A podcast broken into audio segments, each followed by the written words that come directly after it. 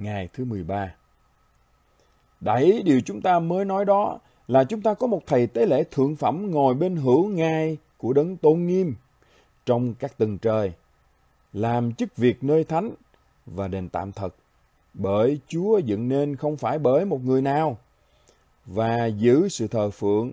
Sự thờ phượng đó chẳng qua là hình và bóng của những sự trên trời mà thôi. Cũng như khi môi xe xây dựng đền tạm, thì Đức Chúa Trời phán rằng, hãy cẩn thận làm mọi việc theo như kiểu mẫu đã chỉ cho ngươi tại trên núi. Hebrew đoạn 8 câu 1 đến câu 2 và câu 5. Ngày thứ 13 Thực thể cuối cùng đây rồi. Chúng ta đã từng thấy nó trước đây, nhưng còn nhiều hơn thế. Giáng sinh là sự thay thế của cái bóng bằng vật thật. Hebrew đoạn 8 câu 1 đến câu 2 và câu 5 là một dạng trình bày khái quát. Điểm mấu chốt là một thầy tế lễ đi giữa chúng ta với Đức Chúa Trời và làm cho chúng ta trở nên xứng đáng với Đức Chúa Trời. Và cầu thai cho chúng ta với Đức Chúa Trời.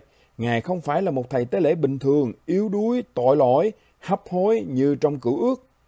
Ngài là con của Đức Chúa Trời, mạnh mẽ, vô tội với một sự sống không thể hủy diệt được. Không chỉ vậy, Ngài không phục vụ trong một đền tạm trên đất với tất cả những giới hạn về không gian, kích thước bị bào mòn, bị sâu mối, ẩm thấp, bị đốt, bị xé rách và bị đánh cắp.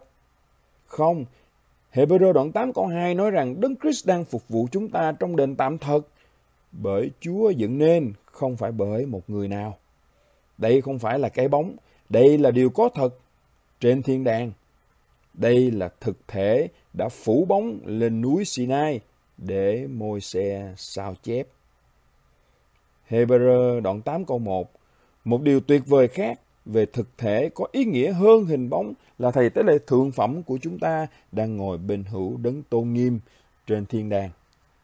Chưa từng có một thầy tế lễ nào trong cửu ước có thể nói điều đó. Chúa Giêsu tương giao trực tiếp với Đức Chúa Trời là Cha.